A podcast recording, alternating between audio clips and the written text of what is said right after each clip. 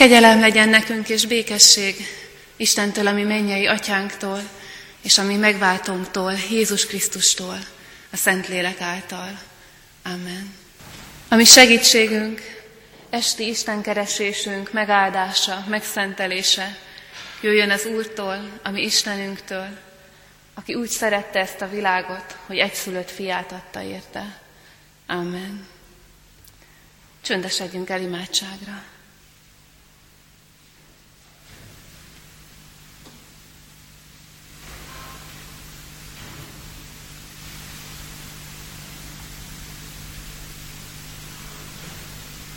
Dicsérünk téged, atyánk, hogy kezdetben is világosságot gyújtottál, értünk már a teremtés idején. És köszönjük, hogy ugyanilyen világosságból adtad nekünk Jézus Krisztust, adod nekünk az igédet, adtál nekünk embereket, adsz nekünk bizonságtevőket, és világosságból adod nekünk szent lelkedet. És hadd könyörögjünk most ezért a megmelegítő, megvilágosító fényért, leginkább ígért fényért, hogy mutasson nekünk utat, és hogy legyen a hitünk erősödésére, a belénk vetett bizadalmunk erősödésére, és a szeretetünk növekedésére. Amen.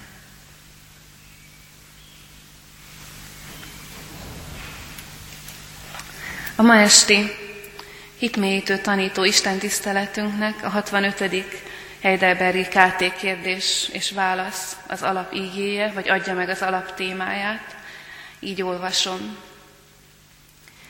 Mivel tehát egyedül a hit Krisztusnak és minden jó téteményének részesévé, honnan származik ez a hit? Ez volt a kérdés, és a válasz a Szent Lélektől, aki ezt az evangélium hirdetése által szívünkben felgerjeszti, és a sákramentumokkal való élés által meg is erősíti. Foglaljuk el a helyünket, és úgy hallgassuk még meg Márk evangéliumából Jézusnak az egyik rövid példázatát, a magától növekedő vetés példázatát. Jézus ezt is mondta. Úgy van az Isten országa, mint amikor az ember elvetette a magot a földbe. Aztán alszik, és felkel éjjel és nappal. A mag sarjad és nő, ő pedig nem tudja hogyan. Magától terem a föld, először zöld sarjat, aztán kalászt, azután érett magot a kalászban. Amikor pedig a termés engedi, azonnal neki ereszti a sarlót, mert itt az aratás. Amen.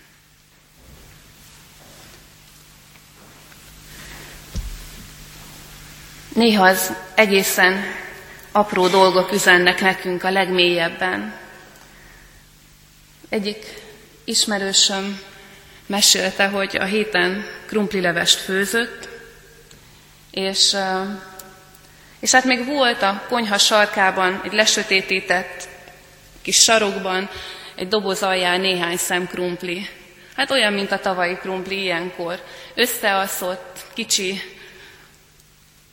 és azokat vette elő, és hát látta, hogy kicsíráztak. És azt mondta, azon kezdett el gondolkodni, hogy honnan tudja a krumpli, hogy itt a tavasz. És ugyanígy lehet ennél messzebbre menni, vagy nagyobbakra gondolni, még néhány évvel ezelőtt hallottam, hogy régészek ókori magraktárakat találtak. És, és, még néha, és még magot is találtak néhol a raktárban. Több ezer éves magok, és volt, ami kikelt belőlük. A régészek elvetették őket, próba szerencse, és kikeltek.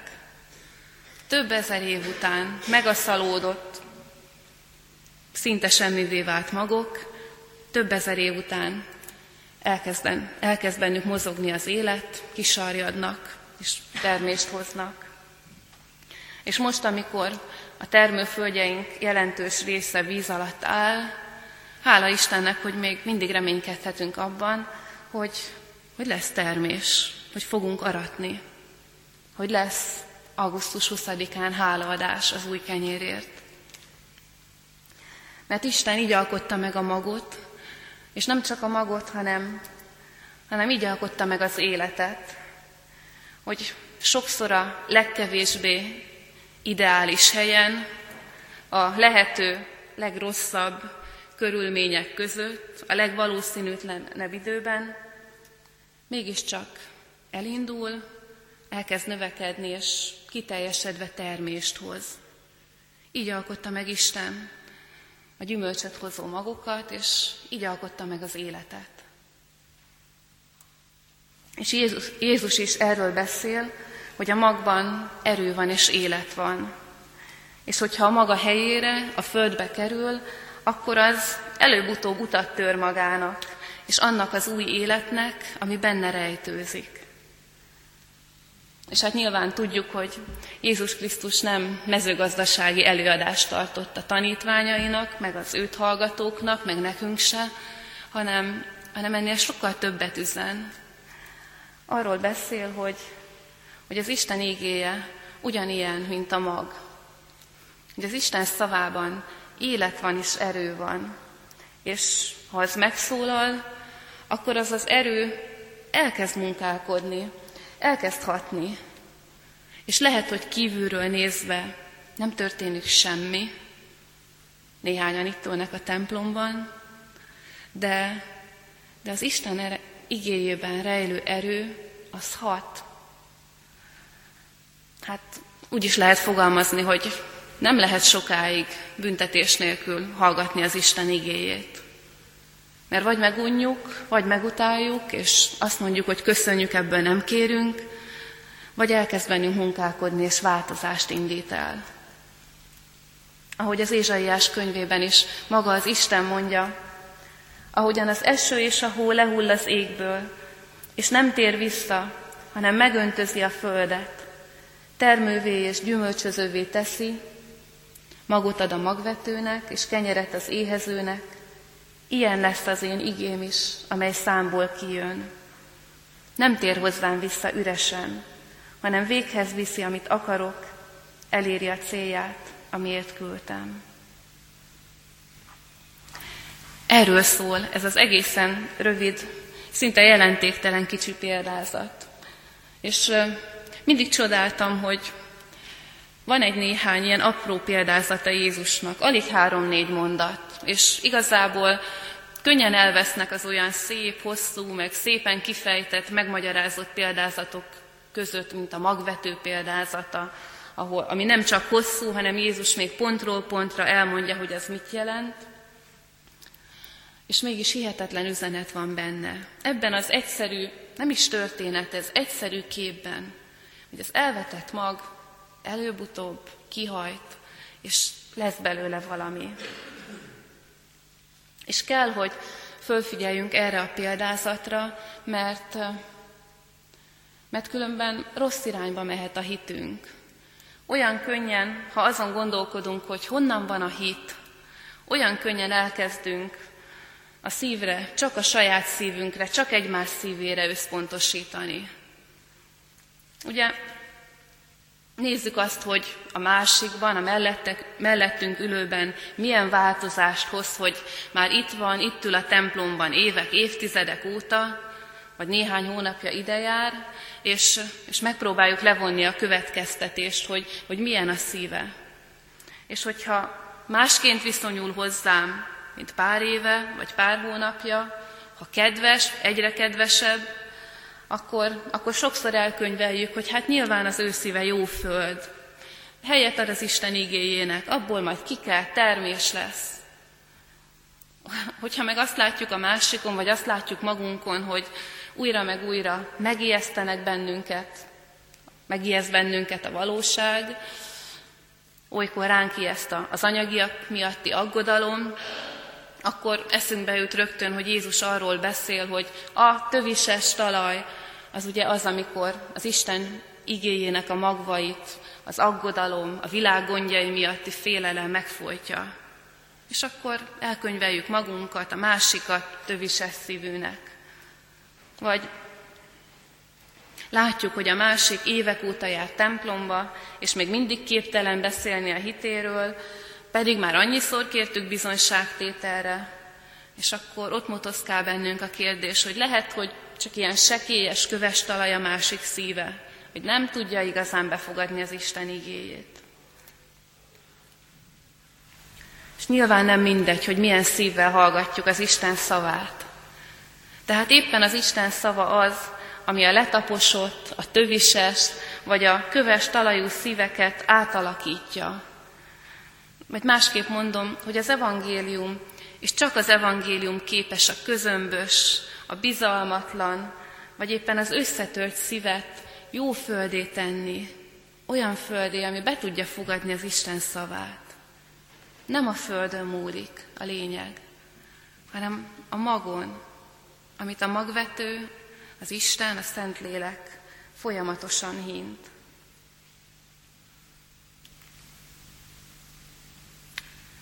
És jó ezt látnunk, mert, mert akkor nem megyünk tévútra, akkor nem kezdjük el egymást megítélni, akkor nem lesznek váradalmaink a magunk felé sem, e, irreális váradalmaink, hogy bezzek, ha más lenne a szívem, akkor az Isten többet tudna kihozni az életemből.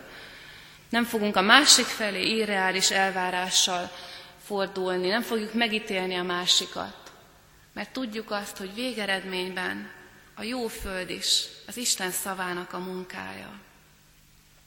És ugyanígy, ha tudjuk azt, hogy csak az Isten szava, csak az evangélium, csak Jézus Krisztus örömüzenete tud embereket tényleg az Istenhez közel hozni, emberek életét tényleg megváltoztatni, akkor, akkor nem fogunk más módszerekre hagyatkozni. Szoktam nézni időnként, főleg a, az egyszázalékos adóbevallás előtti hónapokban az óriás plakátokat, amik a, amiket kitesznek a történelmi egyházak, mi is, mindenhova főleg Pesten. És, és ha nem látjuk a feliratot, vagy nem nézzük a feliratot, olyan könnyen össze lehet téveszteni egy sima rekl- óriás plakáttal, reklámplakáttal. Nagyon szép, csinos, mosolygós emberek, megelégedett arcok, és akkor ott van, hogy támogassa egyházunk értékőző szerepét. És hát persze, Használjuk ki azt a lehetőséget, amit a média ad. De nem a szépen meg, megfogalmazott szlogenjeinktől, és nem a szép plakátainktól fognak az emberek Istenhez közel kerülni, fogják megtalálni a helyüket a gyülekezetekben, és fog az életük elkezdeni változni, hanem attól, hogy hallják az Isten igéjét, hogy látják bennünk azt a munkát, amit, amit az Isten maga végezel bennünk. És ugyanígy lehet értékmegőrző, lehet konzervatív az egyházunk, lehetnek nagyon jó oktatási intézményeink, de nem ezt jelenti az Isten országának a növekedése, hanem azt, hogy az Isten megszólít, és elkezd formálni. Sőt, van, amikor egyszerűen újjá teremt. Ezt jelenti, hogy mi az Isten országa. És ha valamire hív bennünket Jézus Krisztus ezzel a példázattal, akkor arra hív, hogy vessük a magot, ahogy rajtunk múlik, adjuk tovább az evangéliumot, mutassuk meg az örömhírt másoknak. Ha szóban, szóban, ha a tapasztalataink megosztásában, akkor úgy, bizonságtételben, de, de úgy, mint a magvető, tekintet nélkül arra, hogy milyennek gondoljuk a másik szívét. Ha úgy tetszik, semmi közünk a másik szíve állapotához. Ez az Isten meg az ő dolga. Azt az Isten majd elrendezi. A mi lehetőségünk, a mi kiváltságunk, mutassuk meg, hogy bennünk mit végzett el az Isten szava, hogy nekünk mit jelent Jézus Krisztus, hogy nekünk mit jelent az evangélium. És még egy gondolat, hogy ha megnyugszunk abban, hogyha tényleg a miénk lesz ez az üzenet, hogy nem rajtunk múlik itt a legtöbb, hanem egyedül az Isten szaván, ami úgy is erős, ami úgy is hatékony, akkor nem csak az ítélkezéstől ment meg bennünket, nem csak attól, hogy más hatékony reklám, meg akármilyen módszerekkel próbáljuk a gyülekezeteinket növelni, az egyházunkat építeni, hanem az aggodalomtól is. Nyilván kit ne szorítana az, hogy a szerettei, az ismerősei, a barátai közül olyan sokan nem ismerik az Istent. Melyikünket ne szorítana ez? Vagy nem akarja megismerni az Istent, vagy nem akarja meghallani, meglátni, hogy az, hogy az Isten hívja őt. Melyikünket ne szorítana, melyikünket ne aggasztana ez? És mégis, ha tudjuk azt, hogy az Isten szava, ha, ha bármilyen módon eljut hozzá, és lehet, hogy nem látszik, hogy hat, de hatnia kell, mert az az Istentől jön, a szabadságot tud nekünk adni ettől is, és reménységet.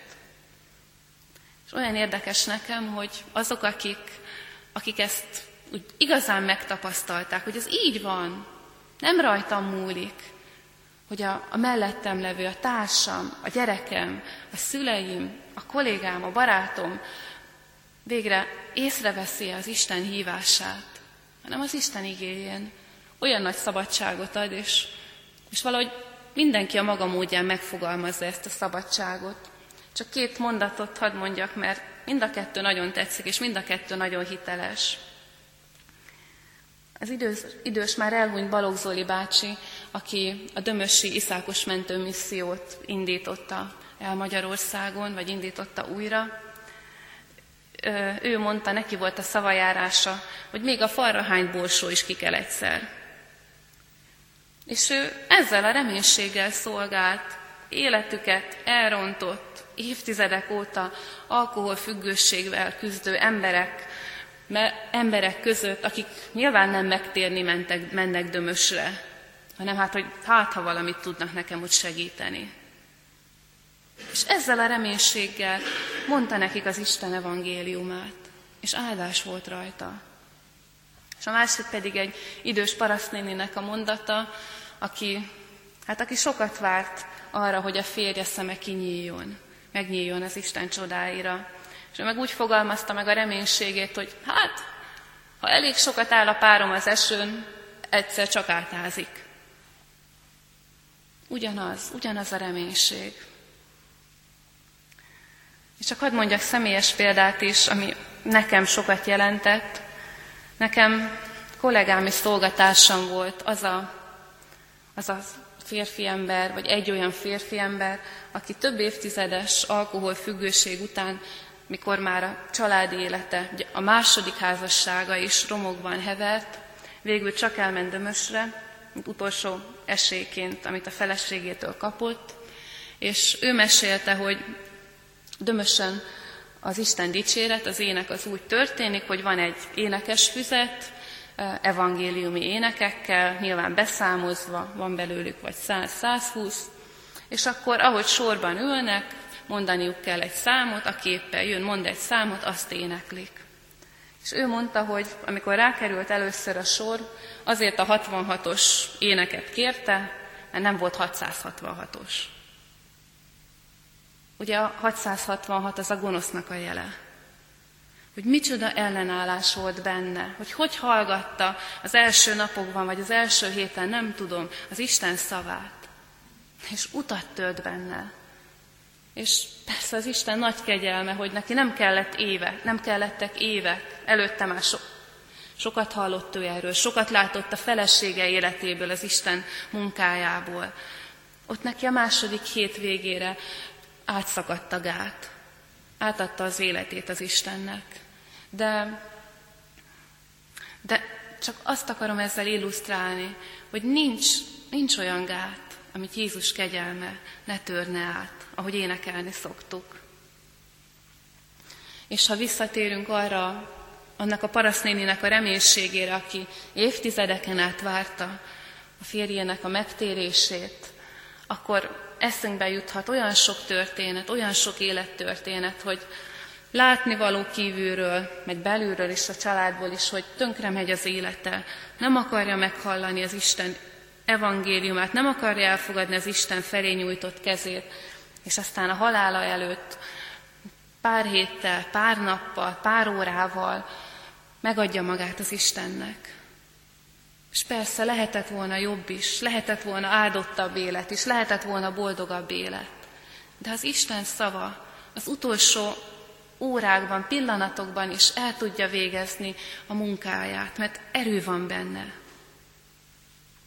És éppen ezért, hogy ezért valamit tehessünk, az, az nem a mi meggyőző erőnkön múlik, hanem azon, hogy mit tudunk átadni abból, amit az Isten ígéje rajtunk végzett el.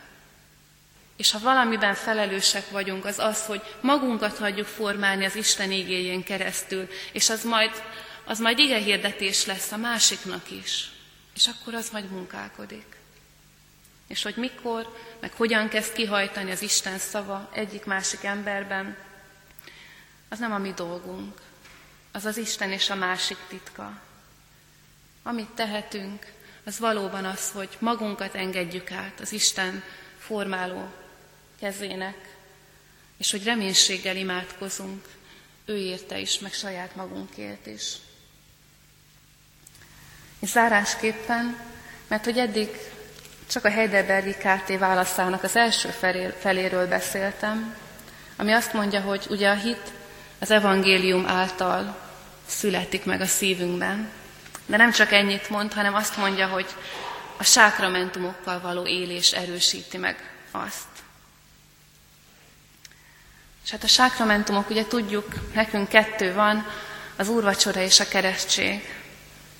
És hogyha a hallható igéről azt mondja Jézus példázata, hogy hát igazából nem tudjuk, hogy hogyan, meg miként kezd el bennünk munkálkodni, kezd a másikban munkálkodni, nem tudjuk, hogy hogyan kezd el változtatni. Titok. Hát ha így van ez a, a hallható igé, igével, akkor kétszeresen így van ez a látható igével. Hogy mitől, meg hogyan erősíti meg a hitünket, az Istenbe vetett bizalmunkat, hogy egyszer akár csecsemőként, akár felnőttként leöntötték a homlokunkat egy kis vízzel, titok, érthetetlen. Hogy hogyan erősített meg bennünket az Isten bocsánatában, szeretetében, az örök élet reménységében, egy falat kenyér meg egy kógybor, megmagyarázhatatlan. Hát valahogy úgy, ahogy a levélíró aláírása megerősíti mindazt, ami a levélben van. Ilyen aláírások, vagy pecsétek, a sákramentumok, amiket az Isten azért adott, hogy ami bennünk elkezdődik változás a szava hallatára, azok, azok megmaradjanak, azok átültetődjenek a mindennapokba. És még ennél is többek, mert azt gondolom, hogy az Isten szabadon választott módja arra, hogy erősítse a hitünket. Nem fogjuk érteni, hogy hogyan. Nem, nem fogjuk tudni, annyi, annyi dogmatika könyvet írtak arról, hogy, hogy mit jelent az úrvacsora. Titok. Persze, lehet erről gondolkodni, lehet erről elmélkedni, de mindig titok marad. És mégis valami Istentől választott eszköz, hogy aki ezzel él, az, az megerősödik a hitében.